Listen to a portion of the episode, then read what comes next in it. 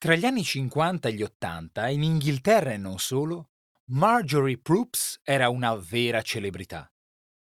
Prendeva il tè con Cary Grant e Sofia Loren e frequentava duchi, poete e circoli politici di ogni orientamento, pur dichiarandosi socialista.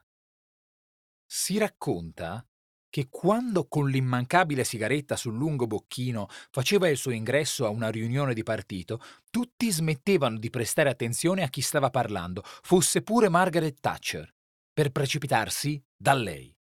Fu insignita del titolo di ufficiale dell'Ordine dell'Impero Britannico, proclamata donna dell'anno nell'84, perfino effigiata al Museo delle Cere di Madame Tussaud. No, Marjorie Proops non era una diva del cinema. Era una giornalista, nota soprattutto in quanto titolare per oltre 40 anni della Posta del Cuore su diversi giornali britannici. In inglese una Agony Aunt. Zia dell'agonia? Va bene che una confidente è un po' una di famiglia, ma che c'entra l'agonia? Io sono Giorgio Moretti e questa settimana raccontiamo parole che con un'origine comune hanno preso strade diverse fra italiano e inglese. I testi di questa settimana sono scritti in collaborazione con Salvatore Congiu. Oggi, Agonia. Che bello. La strada fino alla posta del cuore è lunga e naturalmente comincia dall'agone. Nella Grecia antica, l'agon era una gara pubblica a premi, sportiva o artistica. Inizialmente il termine significava adunanza, assemblea, poi per successive metonimie passò a indicare il luogo in cui essa si svolgeva, quindi le gare, i certami che in quel luogo si disputavano e infine la lotta, la contesa in generale. Da agon derivò agonia, che significava appunto lotta, ma ben presto assunse anche il senso figurato di angoscia, ansia. Ennesima metonimia, ogni certame genera angustia e trepidazione fra i certanti. Fu in questa accezione che la parola entrò nel latino tardo, precisamente in ambito ecclesiastico, con accento tonico diverso, agonia, ma soprattutto con una connotazione via più drammatica. Dalla fusione dei due significati, lotta e angoscia, si giunse a quello della lotta più angosciosa di tutte, quella contro la morte e così al senso attuale di agonia in italiano.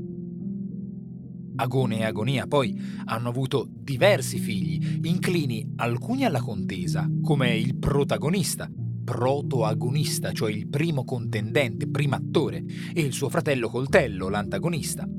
Altri piuttosto all'affanno, come agognare, in cui la tensione si condensa in desiderio, brama struggente, e agonizzare, pervenuto dal senso originario di lottare a quello di far soffrire in ambito cristiano, martirizzare e infine di soffrire mortalmente, essere martirizzato.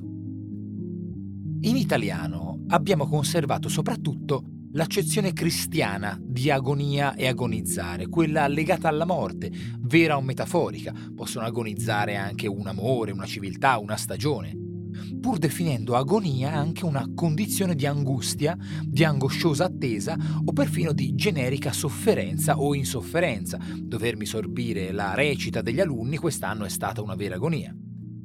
In inglese, invece, agony ha conservato solo il significato generico di sofferenza fisica o psichica. Se qualcuno è in agony, non sta morendo, ma soffrendo, magari perché si è pestato un dito col martello.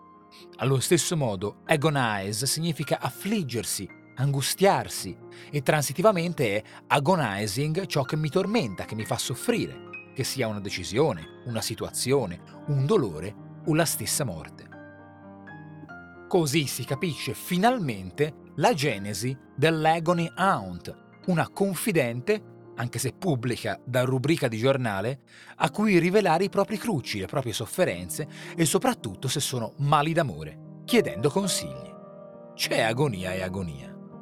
Ci sentiamo domani.